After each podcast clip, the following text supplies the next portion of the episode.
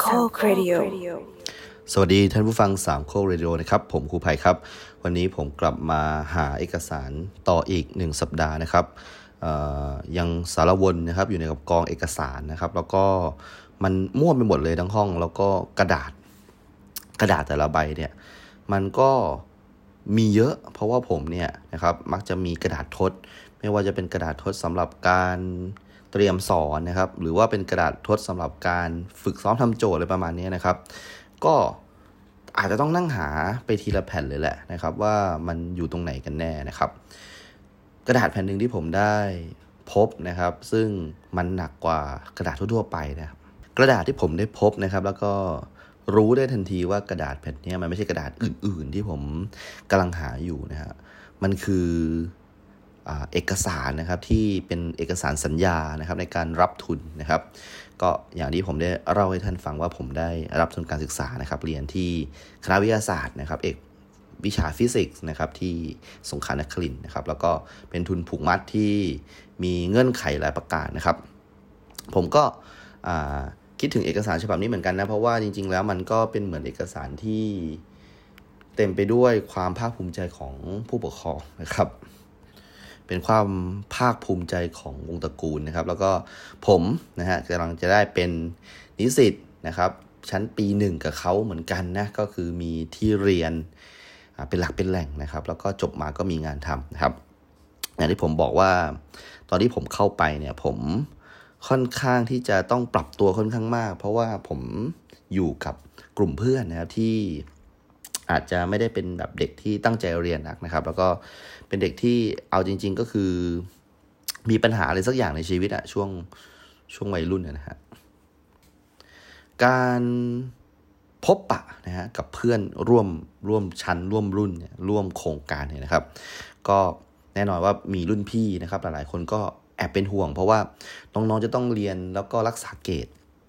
ผมเนี่ยมีเกรดที่ต้องรักษาอยู่ที่ประมาณ 3.00 นะครับ แล้วก็ผมก็ไม่เคยเรียนมหาวิทยาลัยมาก่อน ผมไม่รู้มันยากขนาดไหนนะครับ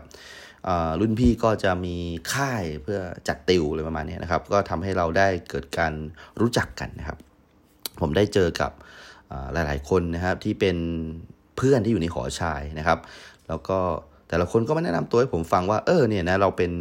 ที่หนึ่งนะครับของพัทลุงนะครับ เราเป็นที่หนึ่งของอสุราษฎร์นะฮะเราเป็นที่หนึ่งของปัตตานีอะไรประมาณนี้นะครับ เออนะครับผมก็ไม่รู้ว่าผมเป็นที่เท่าไหร่นะครับ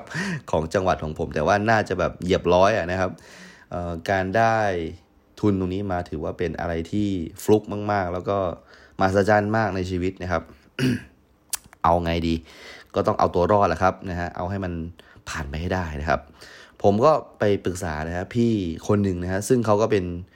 พี่ที่อยู่จังหวัดเดียวกันเนี่ยครับว่าถ้าปีหนึ่งเนี่ยนะครับ การจะ อยู่รอดได้เนี่ยครับ อะไรคือสิ่งที่ยากที่สุดนะครับ ทุกคนก็บอกมาเลยว่ามันคือแคลคูลัสนะครับแคลคูลัสเป็นวิชาที่ยากนะครับสำหรับทุกๆคนในคณะเนี่ยมีหลายๆ คนที่ติดแคลคูลัสเนี่ยเรียนถึง 8 ปีนะครับ ก็ต้องพ้นสภาพนิสิตไปเพราะติดไอ้เจ้าตัวเนี้ยนะครับ ผมก็จริง ๆ แล้วผมเป็นคนที่ชอบวิชาแคลคูลัสมากๆนะครับ เพราะว่ามีความรู้สึกว่ามันยากนะครับ แล้วถ้าเราเรียนได้มันเท่นะครับ ชอบมาตั้งแต่สมัยม .6 ละ จำได้ว่าอาจารย์ก็ชมว่าโอ้ยทำไมแบบเข้าใจแบบนี้นะครับ ผมก็ได้เคล็ดลับจากคุณพี่ว่ามันมีหนังสืออยู่เล่มหนึ่งนะครับ ชื่อว่า exercise and technical นะครับ solution in calculus นะครับ เราจะเรียกย่อๆว่า 1 2 3 4 นะครับ หนังสือ 1 2 3 4 นี่เท่มากก็คือว่ามีโจทย์แคลคูลัส1,234 ข้ออยู่ในนั้นนะครับ ว่ากันว่าถ้าเกิดใครก็ตามที่ทำมันได้ครบ 1,234 ข้อเนี่ย มีสิทธิ์ได้ A นะครับของแคลคูลัส1เนี่ยของมอเนี่ยอย่างแน่นอนนะครับ ก็ถือว่าทำงานหนักนะครับ ผลตอบแทนมาเนี่ยไม่ A ก็ B บวกแหละนะครับสำหรับการทำ1 2 3 4ได้ครบทุก 1,234 ข้อนะครับ เอาจริงปีหนึ่งผมเป็นคนที่ค่อนข้างจะตั้งใจเรียนมากๆนะครับ แล้วก็อย่างที่ทุกท่านก็คงจะเดาได้ว่า ผมก็ทำหนึ่งสองสามสี่ได้ครบทุกข้อจริงๆนะครับ แล้วก็ จะเรื่องของกิจกรรมเนี่ยจริงๆผมก็ไม่เคยขาดนะ เรื่องของการรับน้องเรื่องของพี่วากอะไรเนี่ย ผมก็ไม่ได้แบบไปตั้งแบบคำถามเหมือนเด็กสมัยเนี่ยว่าแบบว่า เอ้ย มันช่วยให้มีความสามัคคีเพิ่มขึ้นยังไงอะตอนนั้นใครทำอะไรก็ทำนะครับ ซึ่งพอผมมานั่งคิดนะครับ ผมก็มองว่า อืมเอาจริงๆเด็กสมัยนี้ก็แบบเก่งเนาะที่แบบว่าสามารถที่จะปลุกประเด็นนะฮะที่มีความแหลมคมแล้วก็ดูแล้วเนี่ย เฮ้ยทำไมถึงคิดอะไรแบบนี้ได้นะ ซึ่งคนยุคผมเนี่ยแบบไม่ได้คิดอะไรมากมายเลยนะครับ ก็แค่ว่าไปร่วมกิจกรรมนะครับ ใครที่โสดก็ไปหาคนสวยๆแล้วก็เออหาคอนแทคเอาหาเบอร์มือถือเอานะครับ แล้วก็ตอนนั้นมันจะมีระบบนะฮะการโทรที่เรียกว่า 3 วิในยุคผมนะ ก็มันจะแบบเป็นการโทรฟรีนะครับของทั้งสองค่ายเนี่ยตอนแรกเหมือนจะแบบสามวิแล้วก็ลดลงเหลือสองวิอะไรประมาณเนี้ยนะครับ เราก็ สนุกกับการที่ได้เบอร์โทรศัพท์นะครับของหญิงสาวที่เราชอบ แล้วก็เราก็จะไปสามวิกับเขาอะไรประมาณนี้นะครับ ก็ก็น่าลำคาญนะถ้าถ้าเป็นสมัยเนี้ยคือถ้าเกิดสมมุติว่าหลาย ๆ ท่านเนี่ยที่โตมาแล้วก็เห็นแบบพวกสังคมก้มหน้าอะไรเนี่ยสังคมที่แบบเฮ้ยเราเห็นคนรุ่นใหม่แบบ ไม่ค่อยมีปฏิสัมพันธ์กันนั่งเล่นแต่มือถือเนี่ย ยุคผมเนี่ยมันน่าลำคาญมากกว่านั้นเองนะนะครับคือวัยรุ่นสมัยนั้นเล่นแบบสามวิกันนะแบบ เออคุยคุยกันแล้วก็ตัดคุยคุยกันแล้วก็ตัดนะครับ ทีนี้เรามาดูนะครับว่าเฮ้ยหลังจากนั้นแล้วเนี่ยผมเนี่ยนะฮะได้ทำเอกสารนะครับ ซึ่งเป็นเอกสารสัญญานะพ่อแม่เอาอากรสแตมมาติดเรียบร้อยนะครับว่า เออ ต้องรักษาเกรดนะ อย่าทำตัวเหลวไหลนะครับ แล้วก็เรียนต้องเรียนให้ดี 3.00 เนี่ย ก็ไม่รู้มันยากขนาดไหนนะครับ ก็ผ่านเทอมแรกมาได้แบบโอเคอยู่นะครับ ก็คือได้ประมาณสัก สามจุดเจ็ดได้มั้งประมาณนั้นนะครับ ซึ่งเอาจริงๆนะผมได้มากกว่าตอนที่เรียนมัธยมปลายซะอีกนะครับเอ่อก็เริ่มรู้สึกว่าถ้าจะมีการบันทึกจริง ๆนะครับ ก็ต้องบอกว่าตรงเกรดนะฮะของปีหนึ่งเทอมหนึ่งเนี่ยคือเกรดเฉลี่ยที่สูงสุดในชีวิตผมละนะครับสามจุดเจ็ดประมาณนี้นะครับ แล้วก็ได้มาในช่วงเวลาที่มันเหมาะเจาะมากๆ เพราะว่าพอเทอม2ไปเนี่ยก็ตกประมาณสัก 3.6 นะครับ แล้วก็เหลือสัก 3.5 ลงลงไปเรื่อยๆ แบบนี้นะครับ จนอยู่นะครับปี 2 เทอม2เนี่ยผมดันไปได้ตัวตัวตัวหนึ่งนะที่เป็นแบบตัว D dog การได้ D dog เนี่ยมันไม่ดีเลยนะครับ เพราะว่าเราเนี่ยจะทำให้เกรดเนี่ยมันไม่สง่างามพูดอย่างนี้ดีกว่านะครับตัวบัณฑิตวิทยาลัยหรือเจ้าหน้าที่ทะเบียนเนี่ยเขามีเกณฑ์ไว้ชัดเจนว่า การได้ดีด็อกเนี่ยเราจะไม่สามารถได้เกียรตินิยมนะครับ เราไม่ได้สามารถได้เกียรตินิยมเนาะจริง ๆ แล้วเนี่ย ผมเนี่ยเกือบจะเปลี่ยนแปลงความคิดแล้วนะ ผมใช้เวลา 3 เทอมกับการลองเป็นเด็กเรียนดูนะครับ ก็ไม่ได้ยุ่งเกี่ยวกับอบายมุกหรืออะไรใด ๆ เลยนะครับ ก็ตั้งใจเรียนมากๆนะครับ ใน 1 ปีแรกเต็มๆเนี่ยก็คืออยู่หอพักนะครับ อยู่กับเพื่อนกลุ่มที่เป็นเด็กนักเรียนทุนนะครับ ให้เขาช่วยติวบ้างอะไรประมาณนี้ครับ ไปห้องสมุดไปอ่านหนังสือกับเพื่อนบ้างนะครับ ถือว่าเป็นเด็กปีหนึ่งธรรมดาที่ที่เวลาเราเด็กเจอเด็กปีหนึ่งเราก็รู้สึกว่าเขาน่ารักอะเออเป็นน้องที่น่ารักน้องที่ ที่เชื่องอะนะครับเออพี่พาไปเลี้ยงอ่ารหัสเลี้ยงตระกูลอะไรประมาณเนี้ยนะครับ เราก็ก็ไปกับเขาประมาณเนี้ยนะครับ เราเป็นคนน่ารักนะครับในตอนปีหนึ่งอะพอปีสองเนี่ยเราก็ได้ปีก้าขาแข็งเนาะเพราะว่าเราไม่สามารถอยู่หอในต่อได้ละก็มีเพื่อนสามคนนะครับ เราก็ไปอยู่บ้านเช่ากันข้างนอกนะครับ การอยู่บ้านเช่าเนี่ยก็ก็เป็นห่วงนะเพราะว่าชีวิตเราอิสระมากขึ้นเนี่ยเนาะทีเนี้ยพอเรามี อิสรภาพนะครับ เรามีการที่เราได้ดูแลตัวเองนะครับ รับผิดชอบตัวเองเนี่ยเรื่องนะครับ ต่อจากนี้มันก็เลยเกิดขึ้นมานะครับ ก็ขอนะครับนำทุกท่านนะครับเข้าสู่ EP ของครูวัยนะครับ รุ่น 0.5 นะครับ ซึ่งตอนนี้เป็นชื่อตอนอะไรเนี่ย ท่านก็จะไปดูนี่ทำเนวกันแล้วกันนะครับสำหรับนะฮะ จุดเริ่มต้นนะครับของเรื่องราวในตอนนี้เนี่ยผมอาจจะต้องบอกว่าหลังจากที่ผมได้ทำสัญญานะครับ แล้วก็พยายามตั้งใจเรียนจนถึงปี 2 เทอม2นะครับ ผมพบว่าผมพบว่าเกรดเฉลี่ยของผมเนี่ยมันได้เฉลี่ยนะก็ค่อนข้างที่จะเยอะนะครับ แล้วผมก็คำนวณเล่นๆว่า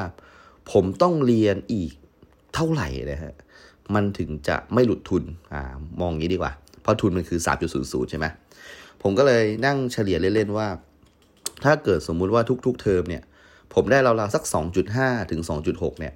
ผมจะไม่หลุดทุนแน่นอนนะครับ ดังนั้น ผมก็เลยมองว่าเฮ้ยมันง่ายมากเลยอะ2.5 2.6 เนี่ยมันไม่ได้ยากเลย เพราะว่าสามจุดเจ็ดก็เคยได้มาแล้วหรือเอาแค่สองจุดห้าเนี่ยมันมันง่ายมากนะครับ ผมก็เลยอ่าเลือกเรียนเฉพาะวิชาที่ชอบนะครับ วิชาที่ไม่ชอบก็ขี้เกียจเรียนประมาณนี้นะครับ เริ่มที่จะไม่เข้าชั้นเรียนนะครับ ก็ก็เป็นปกตินะคนเรียนมหาลัยมันก็จะมีแบบ เออใช่ไหมความเยอะของชีวิตวัยรุ่นใช่ไหมว่า บางคนก็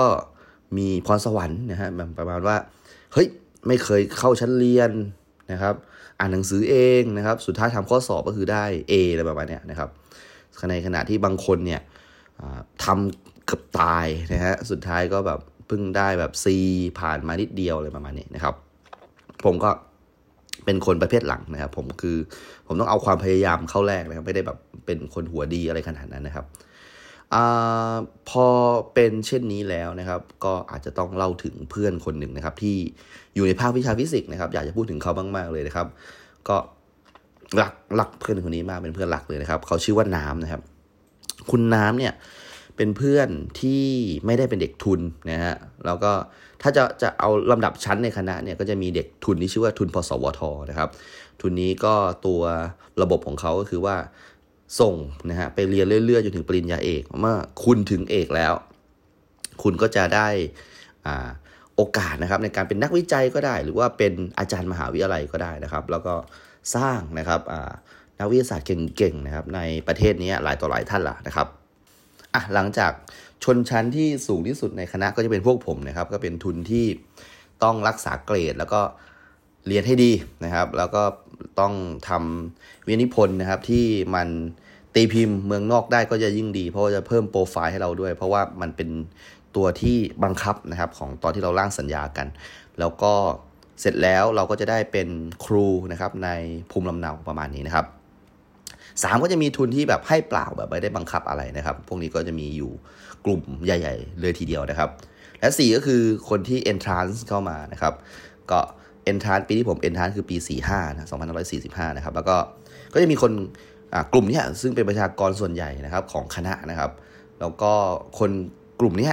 ก็จะมองพวกผมนะครับเป็นเหมือนกับเป็นคนที่ทำลายชีวิตพวกเขาอะเพราะว่าเวลาสอบอะไรกันแหละพวกเราก็จะดึงมีนให้มันสูงขึ้น เพราะว่า เออ เหมือนกับเด็กทุนเนี่ยมันจะเก่งกว่าเด็กธรรมดาอะไรประมาณเนี้ยนะในภาพจำเนาะแล้วมันก็จะดึงคะแนนแบบสูงมากทำให้คนที่เอ็นเข้ามาธรรมดาเนี่ยมีความรู้สึกว่าไม่แฟร์ทำไมแบบเขาจะต้องแบบมาเรียนร่วมกับไอ้พวกนี้ด้วยอะไรประมาณนี้นะครับ ก็คนที่เอ็นเข้าธรรมดาเนี่ยก็หลายๆคนก็ถ้าแบบไม่ได้หวังเกียรตินิยมอะไรเนี้ยก็มักจะเรียนแบบไปผ่านๆแบบเนี้ยเออเรียนแบบเล่นๆเอาใบปริญญาเฉยๆเนี่ยแบบไม่ได้แบบจริงจังกับการเรียนมากนะครับ เพราะว่ารู้อยู่แล้วว่าเรียนไปก็ ต่อให้เรียนเก่งยังไง ก็เก่งสู้พวกเด็กทุนไม่ได้ แล้วพอสู้เด็กทุนไม่ได้เนี่ยมันก็ไม่มีทางได้เกรดดีอยู่แล้วประมาณนี้นะครับ หลังจากปี 2 เทอม2นะฮะหลังจากที่ผมได้เกรดด็อกหนึ่งตัวนะครับ มันทำให้ผมไม่สามารถได้เกรดนิยมแล้วนะครับ แล้วผมก็เรียนยังไงก็อาจจะหลุดทุนได้ยากพอสมควรนะครับ ผมก็เลยไปตั้งปณิธานกับตัวเองนะครับ แล้วก็มองไปที่กระจกนะครับว่า เออขอบคุณชีวิตมาก ๆ เลยนะที่ที่ผ่านมาเนี่ย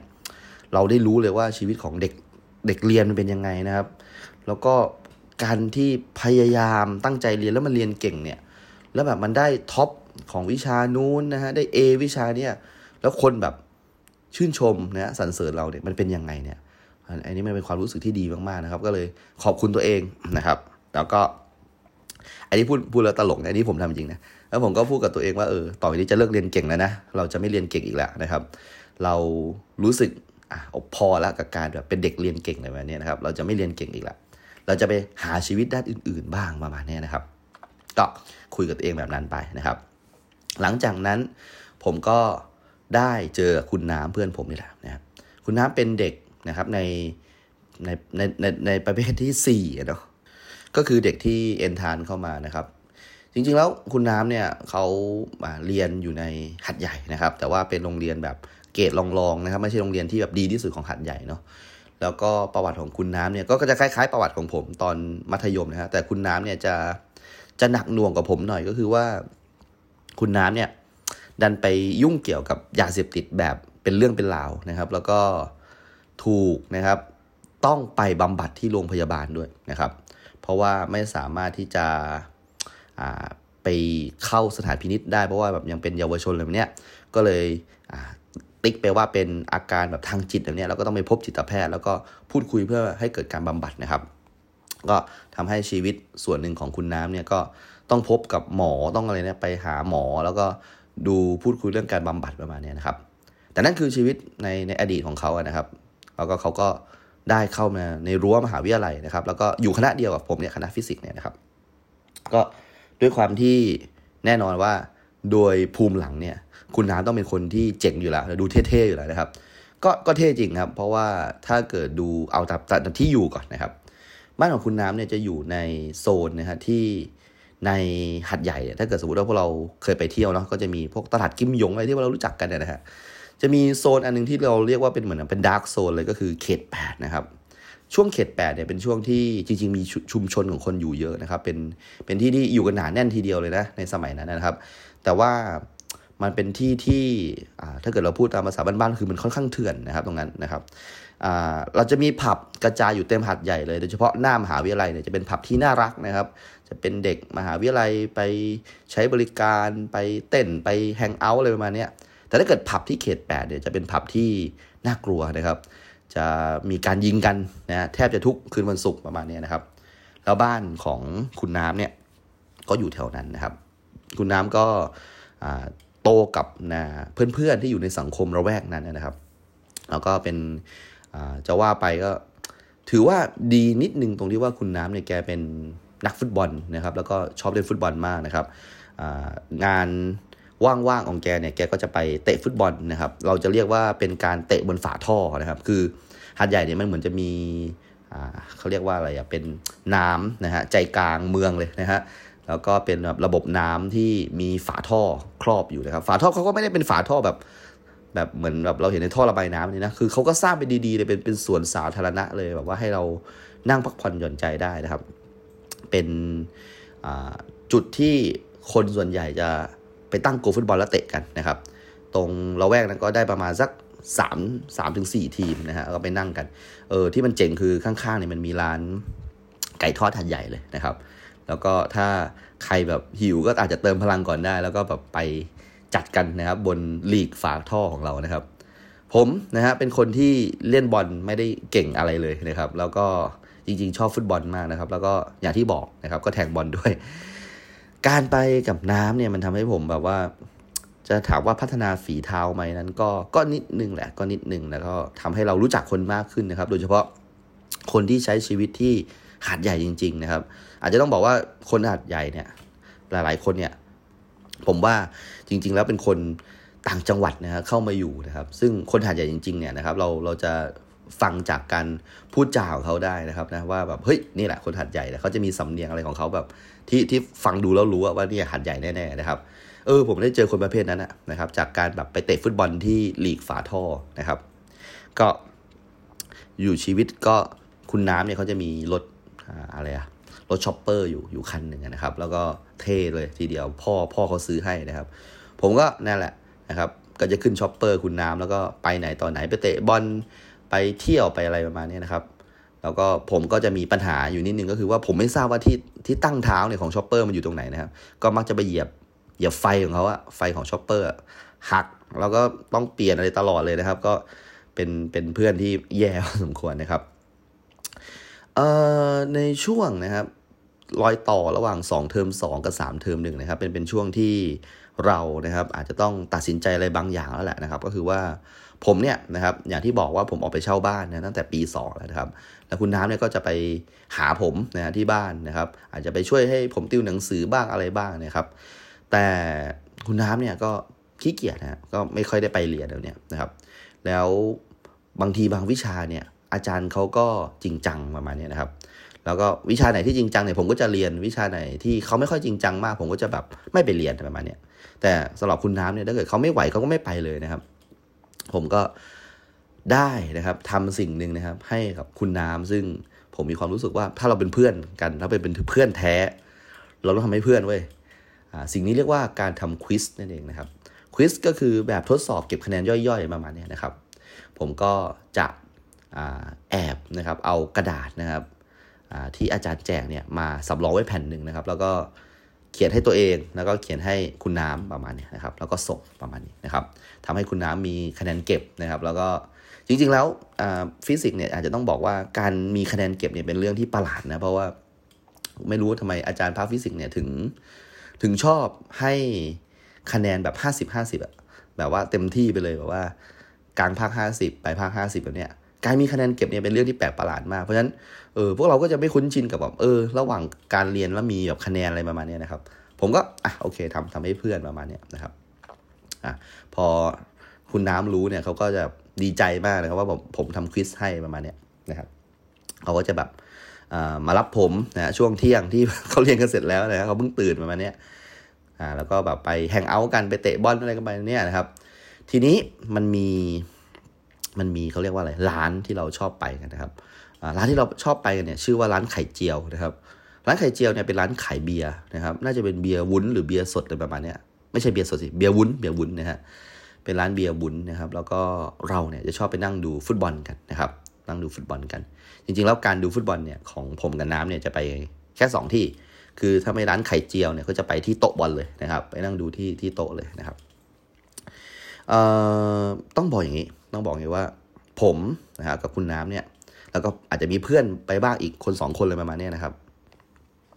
เวลานั่งดูบอลเนี่ย เรามักจะเจอว่านะครับ โต๊ะม้าหินอ่อนที่ใกล้กับทีวีที่สุดเนี่ยนะครับ เป็นอาจารย์ของเราครับ อาจารย์ท่านนี้นะครับผมขอสงวนนามไว้แล้วกันนะครับ เพราะว่าไม่ทราบว่าท่านยังได้สอนอยู่ที่คณะหรือเปล่านะครับ แต่อาจารย์ท่านนี้ท่านจะเป็นคนที่แปลกเลยก็ว่าได้นะครับ เป็นแบบมี ลักษณะการเป็นอยู่ที่แปลกประหลาดมากนะครับออย่างแรกเลยก็คือว่าท่านเป็นคนที่จะไม่รับไหวนิสิตนะครับ คือไหวก็ไหวเถอะนะครับ แกไม่รับไหวประมาณนี้นะครับ แล้วก็แกมักจะเป็นประเด็น เพราะว่าเวลาที่ไปสอนเนี่ย พวกปีหนึ่งอะไรแบบนี้นะครับ แกมักจะรู้ว่าวิชาฟิสิกส์เนี่ยเป็นวิชาที่เด็กตกกันเยอะนะครับ แล้วแกก็จะมีหนังสือของแกนะครับ เป็นชีตอะไรประมาณนี้แล้วแกก็จะบอกว่าเนี่ยหน้าเนี้ย มี 8 ข้อ เดี๋ยวสุ่มออก 3 ข้อประมาณเนี้ยแล้วแกก็จะพูดเร็วๆว่า 3 สุ่ม 8 ประมาณเนี้ยสามสุ่มแปดสี่สุ่มหก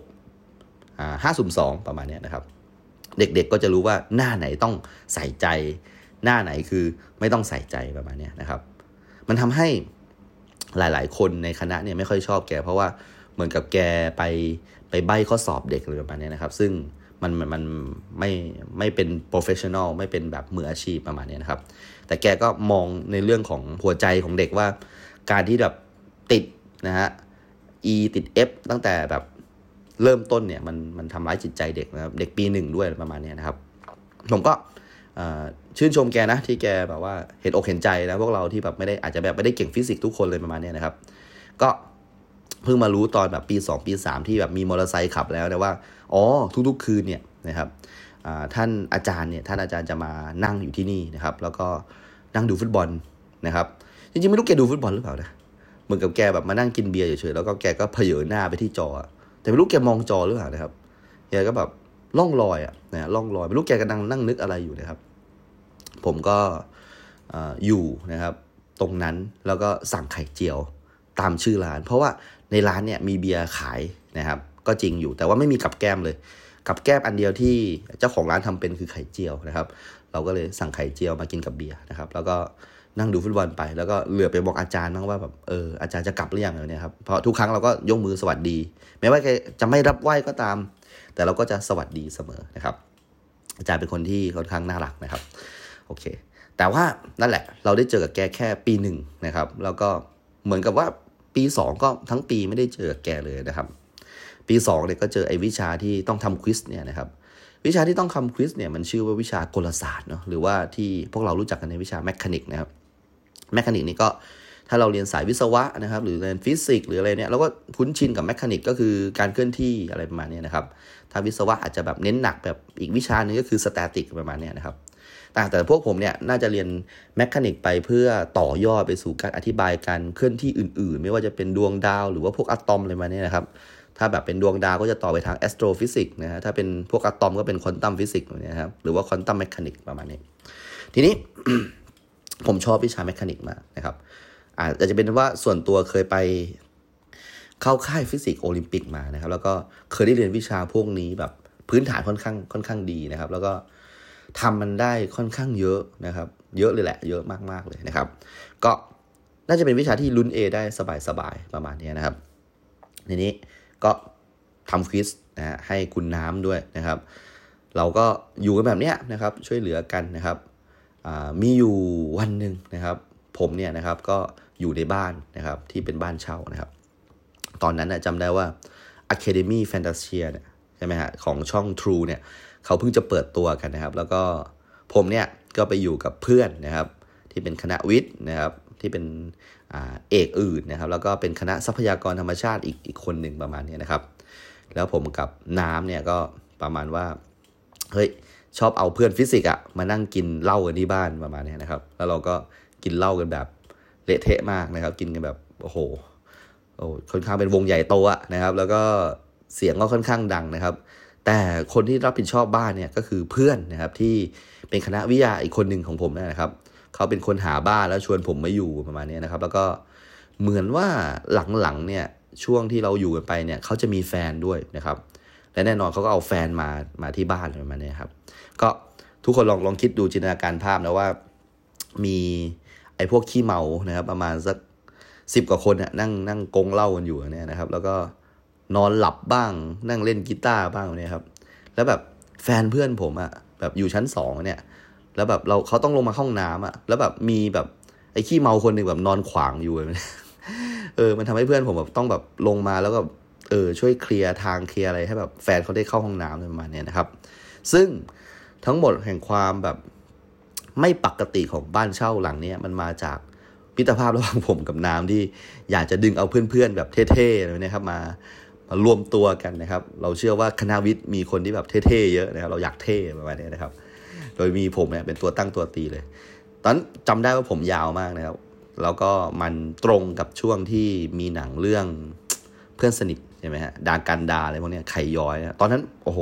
น้องๆในคณะเรียกผมไข่ย้อยเลยนะแบบภูมิใจมากๆมีความหล่อติดไปนวมนิดๆนะฮะแล้วก็ไม่ต้องห่วงคุณน้ำเนี่ยหล่อกว่าผมเยอะ แล้วก็เท่ด้วยนะครับนะเป็นคนที่แบบว่าออมองดูก็ look เขาจะ look คล้ายๆ กับคุณตุลอพาร์ตเมนต์คุณป้าประมาณนั้นนะเออ แนวนั้นเลยนะครับ อะโอเค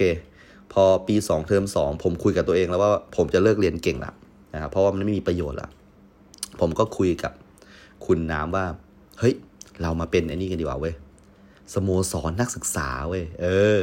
ซึ่งสมัยนั้นเราเรียกว่าพี่สโมอะไรประมาณนี้นะครับ ซึ่งพี่สโมเนี่ย คือคนธรรมดาเนี่ยอย่างผมเนี่ยนะฮะก็ค่อนข้างป๊อปอยู่แล้วนะฮะการเป็นพี่สโมเนี่ยมันจะป๊อปมากกว่าเดิมอีกนะฮะเพราะว่าผมนะฮะตัดสินใจแล้วว่าโอเค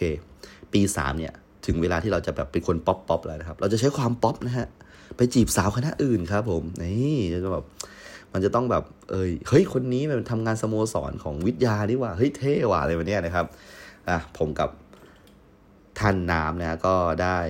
จัดการนะครับ สมัครนะครับเข้าทีมงาน นะครับสโมสรนักศึกษานะครับประมาณนี้ ทีนี้การทำงานนะครับในสโมสรนักศึกษาคณะวิทยาศาสตร์เนี่ยจริงๆ มันก็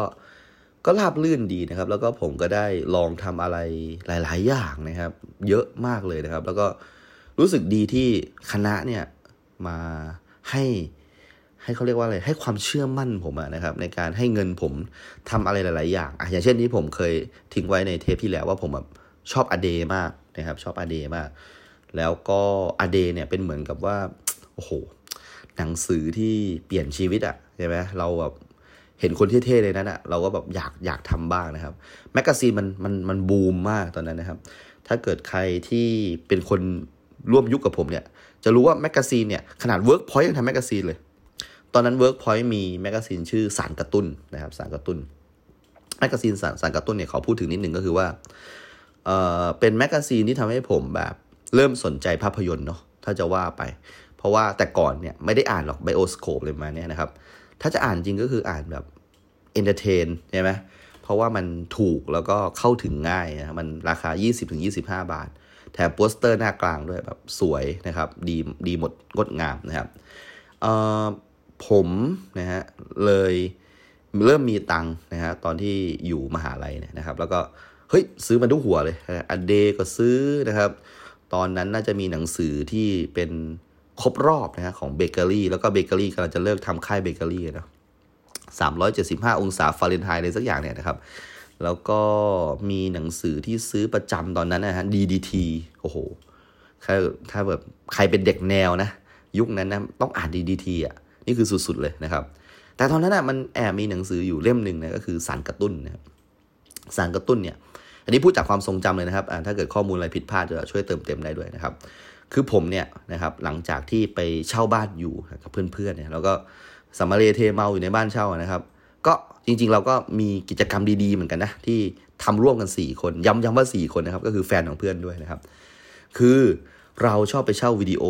นะฮะมาเก่าจังวิดีโอไม่ใช่ เราชอบไปเช่า VCD นะฮะมาดูด้วยกันนะครับ โดย VCD เนี่ย เเราเช่าเยอะมากนะครับ เพราะว่าแต่ละคนก็ชอบกันคนละแบบนะครับ แล้วผมเนี่ยก็มักจะแบบเริ่มดูหนังจนแบบไม่มีหนังจะดูนะครับ แล้วก็เริ่มไปเจอหนังแปลกๆอย่างเช่นเรื่องอะไรอะลิลลี่ชูชูครับนะฮะน่าจะชื่อ all about Lily ชูชูใช่ไหมที่เป็นหนังที่เป็นของผู้กำกับชาวญี่ปุ่นที่ชุนจิอิวาอิไหมที่ผมจำชื่อไม่แม่นนะฮะอันนี้พูดจากความทรงจำเลยขอโทษด้วยเออหนังเรื่องนี้นี่ถือว่าตอนที่ดูเนี่ยเป็นภาคไทย เป็นแบบแผ่น VCD นะครับมองตรงว่าไม่รู้เรื่องเลย ไม่รู้เรื่องเลยสักนิดเดียวนะครับรู้ว่ามันเป็นแบบวงดนตรีจำลองอะไรสักอย่าง แล้วก็มันมีโลกอีกอันหนึ่งมีอีเทอร์ มีอะไรก็ไม่รู้อะนะครับ ยากมากๆ เราไม่สามารถจะถอดรหัสไอ้หนังพวกนี้ได้เลยนะครับ จนเราเจอแมกกาซีนอยู่เล่มหนึ่งนะครับ ที่ชื่อว่าสารกระตุ้นนี่แหละนะครับ แล้วก็แมกกาซีนเล่มนี้ไปสัมภาษณ์ผู้ชายคนหนึ่งนะครับ เขาชื่อว่าคุณคันฉัตรนะครับ แล้วก็ผมเหมือนเคยรู้จักเขานิดๆ เพราะว่าเขาเนี่ยเขียนบล็อกนะครับที่ชื่อว่า Marvelous อะไรประมาณนี้นะครับ ในในบล็อก ซึ่งสมัยนั้นน่าจะเป็นบล็อกทีหรือสักอย่างเนี่ยนะครับ แล้วก็เขาได้อธิบายหนังเรื่อง Lily Chou-Chou นะฮะซึ่งตอนนั้นน่ะอินเทอร์เน็ตเนี่ยถือว่าเปิดโลกมากๆ เพราะว่ามันใหม่อะ แล้วผมก็ใช้อินเทอร์เน็ตฟรี เพราะว่าเป็นสโมสรนักศึกษาแล้วในตอนนั้นนะครับ ไปนั่งอ่านนะครับว่า เออ ในความหมายที่มันแฝงอยู่ใน all about Lily Chou-Chou เนี่ยมันคืออะไรเนี่ย แล้วผมก็เลยสงสัยเลยว่า เฮ้ย คุณคันฉัตรนี่มันอายุเท่าไหร่วะทำไมมึงเก่งอย่างนี้วะทำไมแบบว่ามันวิเคราะห์อะไรได้แบบ ลึกซึ้งแหลมคมอะไรได้ขนาดนี้นะครับทำไมแบบผมก็แบบเด็กมหาลัยเนี่ยยังไม่ทำอะไรไม่ได้เลย ปรากฏว่าคุณคันฉาดในรุ่นเดียวกับผมเลยนะครับนะเรียนมหาลัยรหัสเดียวกันเลย แล้วก็เขาอาจจะอยู่ธรรมศาสตร์เนี่ยผมอาจจะอยู่มออแต่ว่าชื่นชมผมผลงานของเขามากนะครับ ก็พยายามติดตามอ่านบล็อกของเขานะครับ แล้วก็เห็นเขาแบบได้ลงสารกระตุ้นเนี่ยก็รู้สึกว่า เฮ้ยเฮ้ยคนคนที่เกิดปีเดียวกูเนี่ยแบบมันมันได้อย่างนี้แล้ววะเอ้ยเจ๋งว่ะเฮ้ยสุดยอดเลยนะครับ แล้วก็ตอนนั้นเนี่ยเราก็ภาวนาตัวเลยว่า การเป็นเด็กแนว การเป็นแบบกี๊กเท่ๆเนี่ยครับ มันไม่ยากนี่หว่าใช่ไหมถ้าเราหมกมุ่นจริงทำจริง ๆ เนี่ยเราทำได้นะครับ ผมก็ พยายามเป็นเด็กแนวนะฮะโอเคทีนี้การเป็นเด็กแนวเนี่ยก็ต้องฟังเพลงแนวๆกันนะครับ แน่นอนว่าการฟังเพลงแนวๆเนี่ยนะฮะนิตยสาร DDT เนี่ยเสิร์ฟเราได้ครบหมดทุกอย่างนะครับการไปเที่ยวงาน Fat อะก็ประชาสัมพันธ์นะเทปงาน Fat นะครับของ Room 508 นะฮะก็ท่านกายท่านกันนะครับ ท่านท็อปปิ้งนะก็ได้ไปนะฮะเจอมาแล้วนะครับก็เห็นว่าเป็นเทปที่ข้อมูลแน่น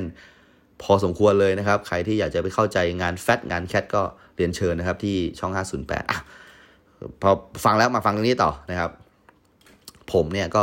ไปหมดเลยนะครับ ทั้งงานแฟตนะครับ นั่งรถไฟไปจำได้นะครับ ไปงาน Wake Up at 10นะครับ เป็นงาน 10 ปีของ Modern Dog นะครับ แล้วก็ไปนะฮะโอ้โห ทุกๆ ครั้งที่ไปเนี่ย มันก็คือมีงานขายซีดีใช่ไหมทุกคนเนี่ยอาจจะรู้สึกว่ามันธรรมดาที่แบบศิลปินก็ไปออกบูธขายซีดีเนี่ย แต่ผมมันไม่ธรรมดาไง เพราะว่า เวลาที่เราอยู่หัดใหญ่เนี่ยมันไม่มีร้านซีดี ที่แบบเทพๆใช่ไหมฮะถ้ามีก็แบบคือแบบเจ๋งสุดแล้วนะก็คือคุณสามารถไปหา RAS นะครับอะไรอะของไทเทเนียมฮะผมผมจำตัวย่อไม่ได้ RAS หรือถ้าเกิดสมมติว่า Sleeper One เนี่ยนี่คือแบบโอ้โหโคตรอินดี้แล้วนะครับ การไปงาน Fat นี่คือแบบเบิกเนตรมากเลยอะโอ้โหมันมีศิลปินแบบเทพๆ แล้วแบบซีดีแบบเจ๋งว่ะ นะฮะทำให้ผมตอนนั้นนะ ตอนนั้นนะ หลงรักวงดนตรีวงหนึ่งนะครับ ชื่อฟูตองนะครับฟูตอง ก็ฟูตองเนี่ยเป็นดนตรีที่อิเล็กทรอนิกส์นะครับ แล้วก็พูดตอนนี้ก็คือคงตลกแหละว่าแบบเอ้ยจะมาพูดเรื่องฟูตองทำไมก็ ทุกคนก็รู้จักว่าพี่จีนกาซิดิตเนาะแต่ว่าตอนนั้นน่ะในหัดใหญ่เนี่ยผมว่าโดยเฉพาะคณะของผมอะแทบจะไม่มีใครรู้จักฟูตองเลยนะครับ แล้วก็มีผมแบบฟังในกลุ่มเพื่อนเล็กๆประมาณสัก สี่ห้าคนได้แบบที่ฟังแบบ Futon เลยฮะ แล้วก็ทราบว่าแบบโห Futon นี่คือทีมแบบ international เลยนะ แบบว่ามีมือเบสเป็นญี่ปุ่น มือกลองนี่อดีต Suede นะแบบอยู่แบบวงอังกฤษอะไรเนี่ยนะครับ แล้วแบบยังมีแบบอะไรอะมือกีตาร์เป็นคนฝรั่งเลยเนี่ย แล้วก็แบบพี่จีนนี่เป็นคนมอญไม่ได้ว่าผมจะไม่ผิดนะ คือแบบเฮ้ยแม่งเป็นส่วนผสมที่แบบประหลาดมากเลยอะแล้วเพลงก็ประหลาดแล้วแบบทุกอย่างเจ๋งหมดนะครับ แน่นอนว่าเออผมเนี่ย ก็เอาแผ่นฟูตองเนี่ยไปเปิดในเสียงตามสายของคณะนะครับ ทุกเที่ยงเลยนะครับ ผมเชื่อว่าฟูตองเนี่ยแม่งมันต้องมีคนเก็ตแล้วก็ถึงเวลาแล้วที่ที่เรานะฮะจะเปิดมิตินะครับของคณะเราให้แบบมันเดินเดินล้วนะให้มันเดินเดินล้วนะครับ เปิด Futon จนแบบอาจารย์หลาย ๆ ท่านเนี่ยเขาโทรสายในนะมาหาที่สโมสรว่าแบบเปิดเพลงอะไรกันเนี่ยหนวกหูชิบหายเลยมาเนี่ยปิดเลยนะแบบ ไม่เอานะแบบหาเพลงเพราะๆหาโมซาร์ทอะไรมาเปิดให้มันพัฒนาสมองก็ได้เลยเนี่ยนะครับ ก็ก็โดนด่าตลอดแต่ว่าก็ไม่เคยหยุดเปิดนะครับ ก็หาเพลงแบบล้ำๆเนี่ยมามาเปิดตลอดนะครับ ตอนนั้นจำได้เหมือนกับว่า น่าจะมี EP ของ Desktop Error มาตอนนั้นนะฮะตอนนั้น Desktop Error ยังเป็นวงที่ไม่มีใครรู้จักเลยนะครับ ได้ EP มาจากอ่า DDT ก็เปิดมันนะ เปิดมันทุกวันเลยนะครับแบบว่าเราเชื่อว่าแบบการเปิดบ่อยๆ มันทำให้แบบคนเข้าใจนะครับ โห ผมถือว่าถ้าเกิดตอนนั้นนะ วงที่ถือว่าเป็นกระแสหลักเนี่ย คือวงที่ชื่อว่าแพนเค้กอะครับนะฮะวงที่แพนเค้กนะ แต่แบบเชื่อว่าน้องหลาย ๆ คนเนี่ยที่ได้ฟังกับการเปิดแผ่นของผมเนี่ยนะครับ เริ่มรู้สึกอยากจะแกะเพลงใหม่ ๆ เพราะว่ารู้สึกว่าเฮ้ยแพนเค้กแม่งเล่นเล่นไปนะก็ซ้ำกับคณะอื่นเลยเนี่ยอยากรู้สึกแกะฟูตองนะโอ้โหว่าแบบเฮ้ยมันยังไงอะไรประมาณนี้นะครับมันถือว่าแบบ ดีมากๆนะฮะไอไอเรื่องนั้นนะครับสองก็คืออย่างที่ผมบอกนะฮะคณะเนี่ยเชื่อใจผมมากนะครับ ให้ทำอะไรก็ก็ให้หมดเลยนะครับ ผมไปขอตังคณะแล้วก็อย่างที่บอกเนี่ยผมเห็นแมกกาซีนมันบูมมากผมก็เลยอยากทำบ้างนะครับ ก็เลยแบบว่าไปขอตังคณะ แล้วก็ทำแมกกาซีนนะครับ แน่นอนว่าเราอยู่คณะวิทยาศาสตร์เราก็เลยทำแมกกาซีนที่ชื่อว่าอะตอมนะฮะโดยเรียนแบบทุกอย่างเกี่ยวกับ a day หมดเลยครับ นะฮะแทบไม่มีหัวคิดอะไรใด ๆ ทั้งสิ้นนะครับ เราเราชอบมากเราอยากแบบเออเดินตามรอยไอดอลของเราประมาณนี้นะครับ ก็ทำมาได้สองฉบับก็เจ๊งระเนระนาดแบบพังพินาศมากๆนะครับ คืออาจจะต้องบอกว่า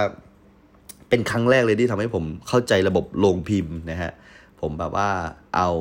โปรแกรม Word นะฮะมาออกแบบ layer อะนะฮะซึ่งสมัยนั้นนะจริง ๆ มันมี InDesign แล้วนะ แต่ว่าผมไม่รู้จักนะครับ สมัยนั้นมี Photoshop แล้ว คืออย่างน้อยขี้ๆก็ควรจะเอา Photoshop อะนะครับ ผมเอา Word เลยนะ แล้วแบบว่าเฮียที่เขาอยู่โรงพิมพ์เนี่ยเขาก็ด่าด่าพ่อผมเลยเพราะว่าแบบมึงทำกูเสียเวลาชิบหายเลยนะครับ แต่ว่านั่นแหละ คือผมนะไปนั่งแก้งานที่ร้านเฮียแล้ว แล้วเฮียแกก็สอนผมนะว่าแบบเฮ้ยถ้ามึงจะทำนิตยสารมึงทำอะไรเนี่ยเออมึงต้องเข้าใจระบบการพิมพ์นะว่ามันเป็นอย่างนี้หนึ่งสองสามสี่รูปแตกๆนี้มันไม่ได้นะเว้ยคือ ก่อนที่ผมจะทำ magazine เนี่ยนะครับ ผมไม่รู้แม้กระทั่งว่าการขยายรูปเนี่ย มันควรจะต้องกด shift ก่อนนะครับ แล้วก็ลาก มันจะทำให้ ratio ของรูปทำให้สัดส่วนของรูปมันแบบถูกต้องอะ่ะ ประมาณนั้นอะ่ะ นั่นคือสิ่งที่แบบผมเพิ่งไปรู้แบบหน้าโรงพิมพ์อะหน้าแท่นพิมพ์เลยนะครับ โอ้โหแบบมันเป็นอะไรที่แบบ โห สุดยอดเลยว่ะอะตอนสองเล่มนั้นก็คือขาดทุนย่อยยับเลยแต่ว่า มันสอนอะไรหลายๆอย่างให้ผมแบบเยอะมากเลยว่า เออการที่แบบมันเป็นแบบอะไรที่ practical เป็นแบบในภาคปฏิบัติเนี่ย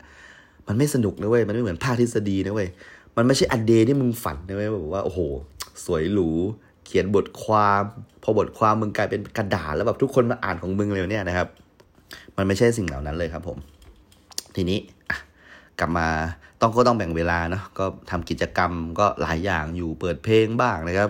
ทำแมกกาซีนบ้าง แล้วก็ไปช่วยเพื่อนๆนะครับ ในแบบโปรเจกต์ต่างๆเนี่ยครับ ก็เคยไปเรียอะไรนะครับ เรียอะไรเงินเพื่อที่จะประมาณว่าไปออกค่ายอาสาประมาณนี้นะครับ ก็เวลาไปเรียอะไรเนี่ย ผมก็ได้ความรู้ใหม่ ๆ มาว่าเออบางร้านนี่ก็ให้ดีมากเลย ก็ถามรายละเอียดว่าแบบเออพี่จะได้แบบลงในไหนไอตัวตราสินค้าของพี่เนี่ยเออ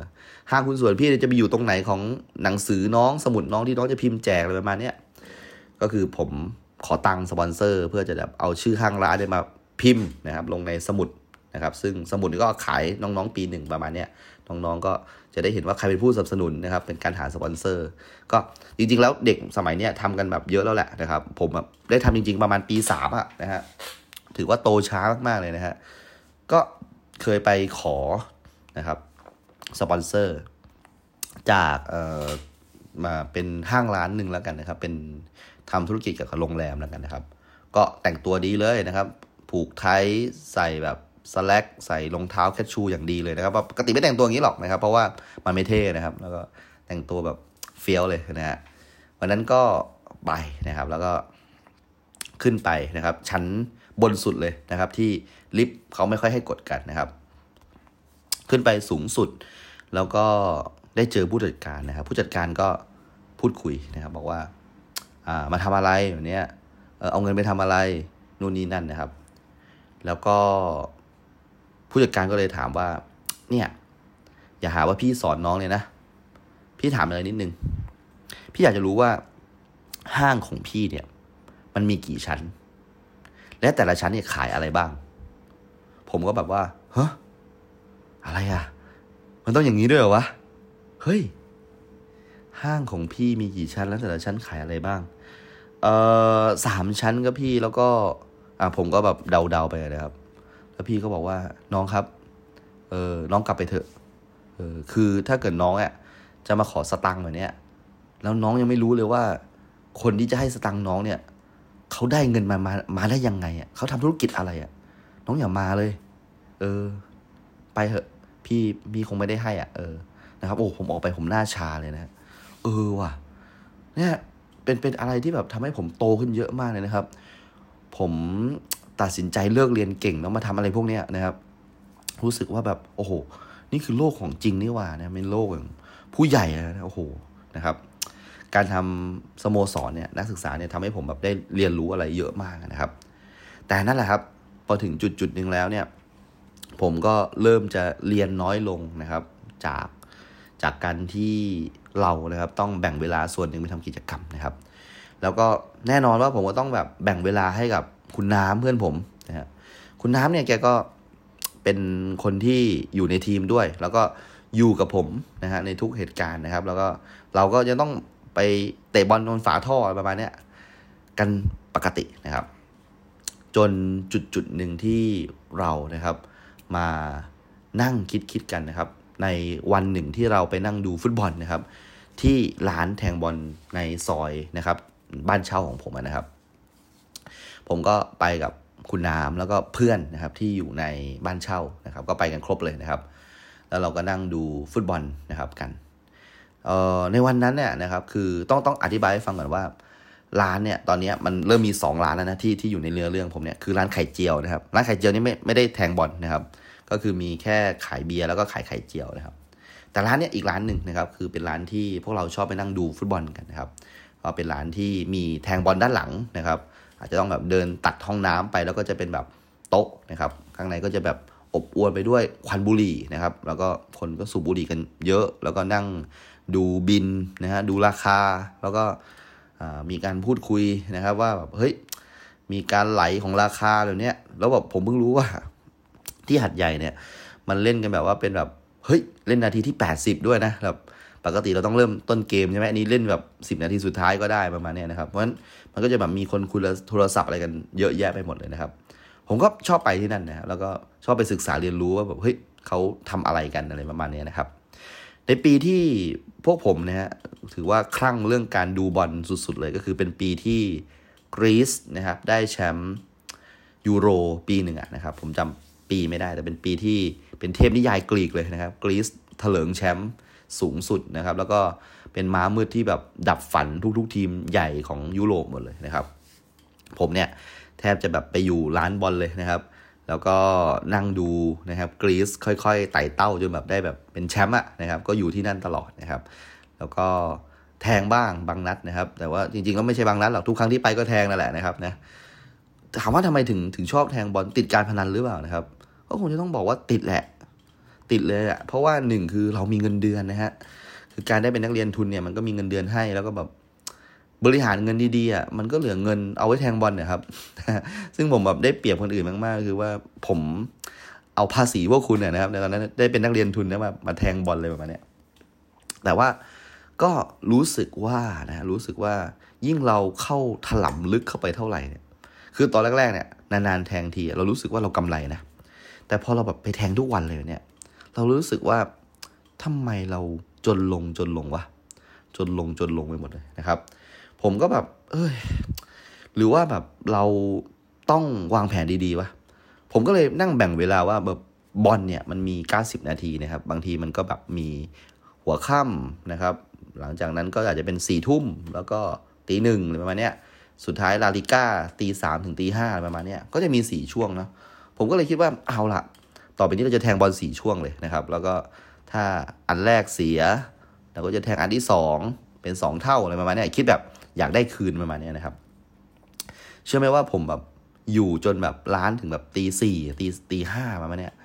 อยู่บ่อยมากเลยอะแล้วแบบทุกครั้งที่แบบว่าเดินออกจากร้านแล้วแบบเห็นพระมาบินทบาทเนี่ยบางทีมันก็รู้สึกสะท้อนหัวใจนะ ว่าแบบโอ้ยเรานี่แบบมันช่างเป็นคนบาปจริงเลยประมาณนี้นะครับ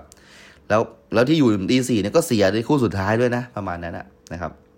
ก็อยู่ในร้านนะมันแบบนานพอสมควรเลยนะครับ เหมือนร้านจะชื่อร้านเฮียปอประมาณนี้นะครับ ผมก็นั่งนะครับใช้ชีวิตประมาณช่วงปีสองปีสามเลยนะนะนะช่วงรอยต่อนะค่อนข้างค่อนข้างเยอะนะครับก็ก็อย่างที่ทุกคนรู้ก็คือว่ามันมีช่วงซัมเมอร์เนี่ยบางทีซัมเมอร์ผมก็ไม่กลับบ้านผมก็อยู่ตรงนั้นแหละนะครับ อยู่ร้านเฮียปอไปเลยครับ ทีนี้เรื่องของเรื่องก็คือว่าผม นะครับช่วงปีสามเนี่ยนะครับถือว่าเป็นช่วงพีคมากๆ ก็คือนอกจากที่ผมจะเป็นแบบพี่สโมสรนักศึกษาแล้วเนี่ยผมเนี่ยนะครับได้รับการติดต่อนะครับมาจากเพื่อนนะฮะที่กรุงเทพนะครับว่า เฮ้ย เรามาเปิดโต๊ะบอลกันไหมวะเฮ้ยมันเป็นสิ่งที่ผมคิดมานานมากเลยนะครับ ผมมีความรู้สึกว่า เราแทงบอลมาตั้งนานแล้วเนี่ยทำไมมันถึงไม่รวยสักทีวะ อะไรคือยอดของพีระมิดนะครับ ผมรู้เลยว่าโอ้ถ้าเราไม่รวยคนรวยก็ต้องเป็นเจ้าดีวะเป็นเจ้าต้องรวยแน่นอนนะครับ ผมก็เลยอะรับกับเพื่อนที่กรุงเทพว่าว่าอะโอเค เดี๋ยวผมขอร่วมด้วยแล้วกันนะครับ เป็นเจ้ามือร่วมเดี๋ยวผมจะดูแลสาขาหัดใหญ่ให้ แล้วก็เพื่อนก็รับนะครับบินรับออเดอร์นะครับมาจากกรุงเทพนะครับ ก็ช่วยกันทำงานนะเพื่อนนี่สังกัดอยู่แถวรามรามคำแหงนะครับ ผมนี่อยู่หัดใหญ่นะครับ ทีนี้อย่างที่บอกว่าช่วงจุดเปลี่ยนของชีวิตมาก ๆ ก็คือผมนะครับ ในช่วงปีสามเนี่ยนะครับ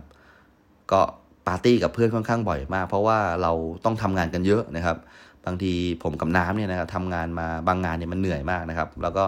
ใช้ระยะเวลาแบบเป็นเดือนอะกว่าจะสำเร็จนะครับ เราก็ชอบที่จะไปนั่งที่ชายหาด อ่านะครับซึ่งชายหาดที่เราชอบไปเนี่ยก็คือชายหาดสมิลานะครับชายหาดสมิลาเนี่ยก็จะอยู่ห่างจากตัวหัดใหญ่เนี่ยโดยขับมอเตอร์ไซค์สักครึ่งชั่วโมงก็ถึงละประมาณนั้นถ้าเกิดขับแบบเร็วๆหน่อยนะครับ เราก็จะไปกันที่ตรงนั้นแล้วก็จะเอาพวกอุปกรณ์นะครับเครื่องดื่มสุราอะไรต่างๆนะครับไปนั่งกินกันนะครับ แล้วก็เหมือนเดิมนะครับ ก็กินยันเช้าแต่ว่ามันความรู้สึกมันดีตรงที่ว่าเราเราอยู่บนแบบ พื้นทรายดูดาวอะไรมาณนี้บรรยากาศมันดีมากนะครับเเราไปกันบ่อยมาก แม้กระทั่งช่วงที่แบบ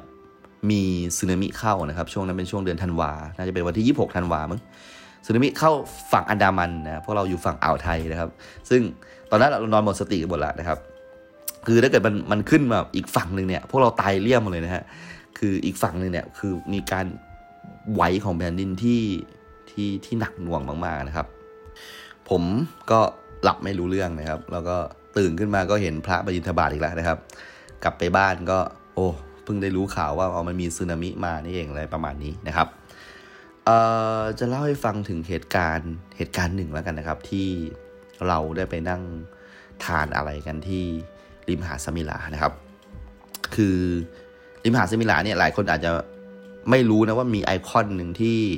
สำคัญมากๆเลยก็คือมีนางเงือกนะครับ มีนางเงือกอยู่ นางเงือกก็จะแบบบีบมวยบวยเขาเรียกอะไร มวยผมเหรอเออมวยผมขอโทษทีแล้วก็เป็น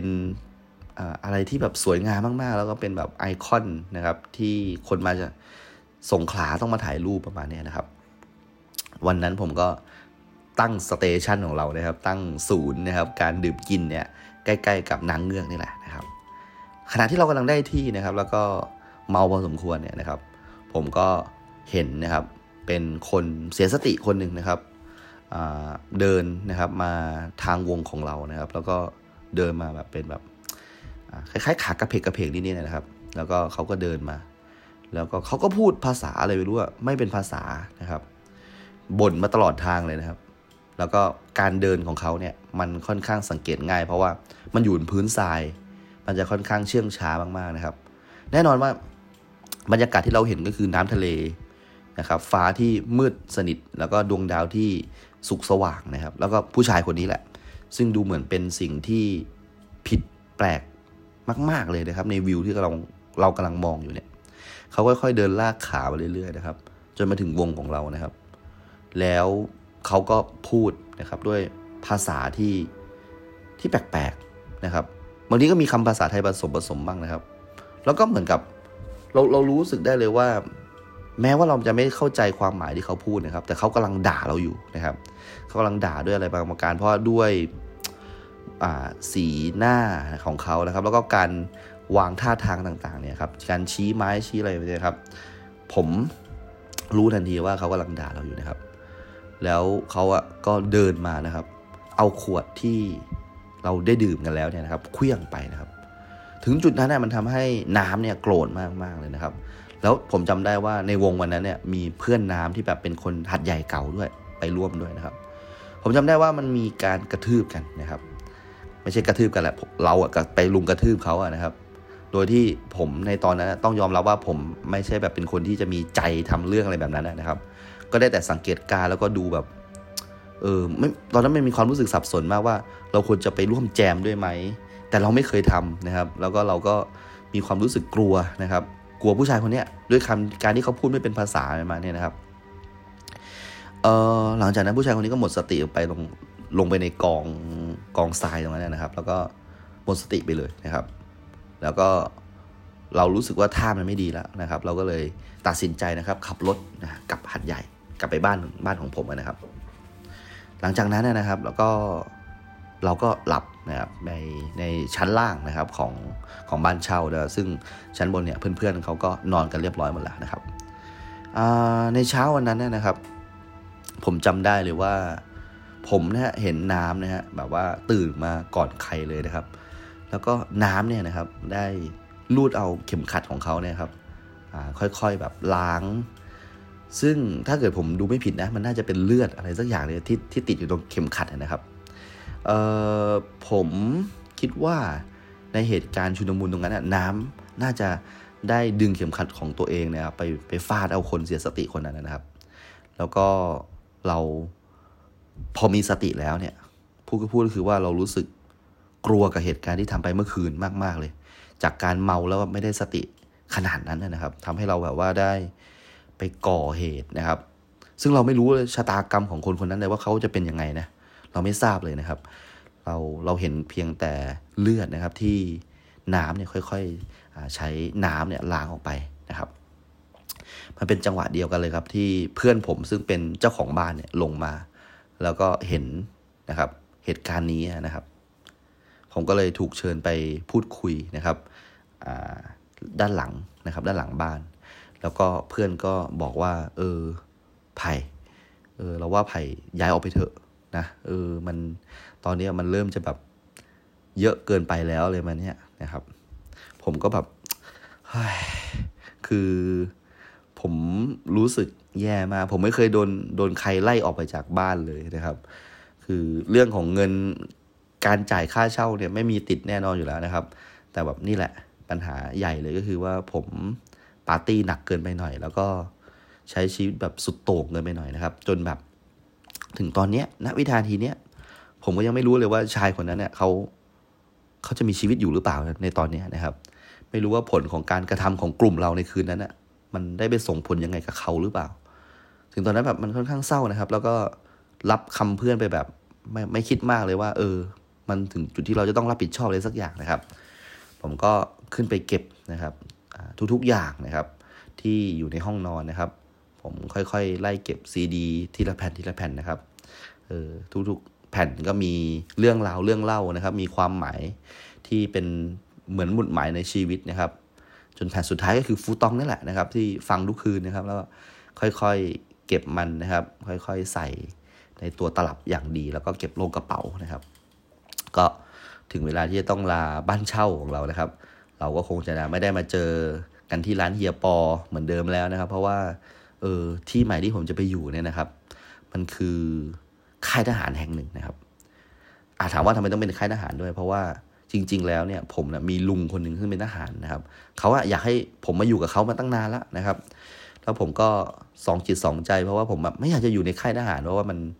มันอึดอัดนะฮะอย่างที่ผมบอกผมแบบใช้ชีวิตสุดโต่งมากนะครับ แล้วก็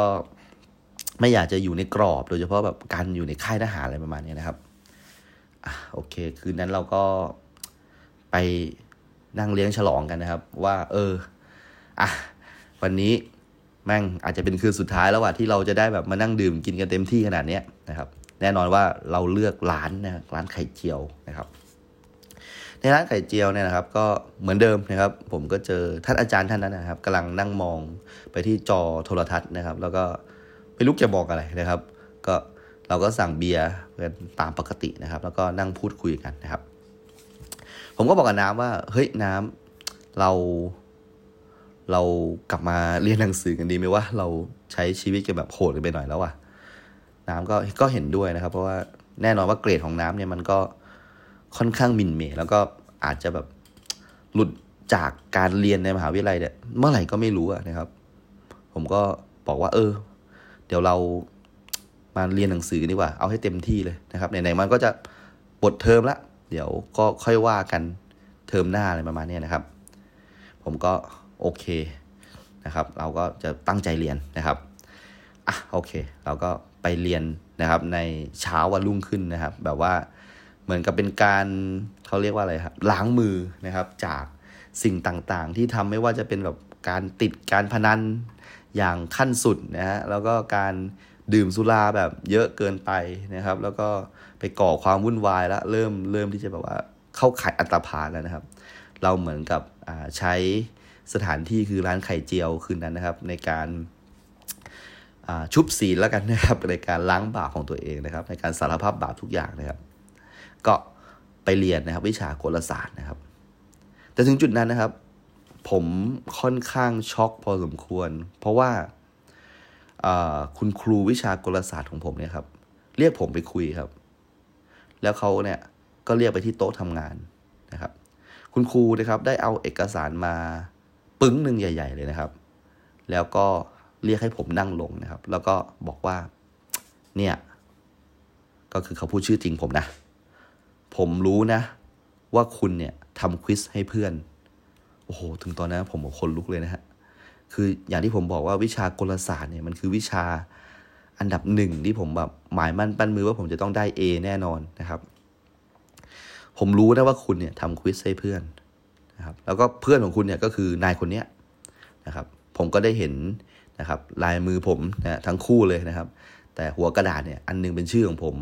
อันนึงเป็นชื่อของน้ำนะครับ มันทำให้ผมแบบรู้สึกแบบเหงื่อตกมากเลยนะครับ แล้วก็แบบน้ำตาจะไหลนะเพราะว่าแบบ ไม่รู้ว่าผมจะต้องแบบ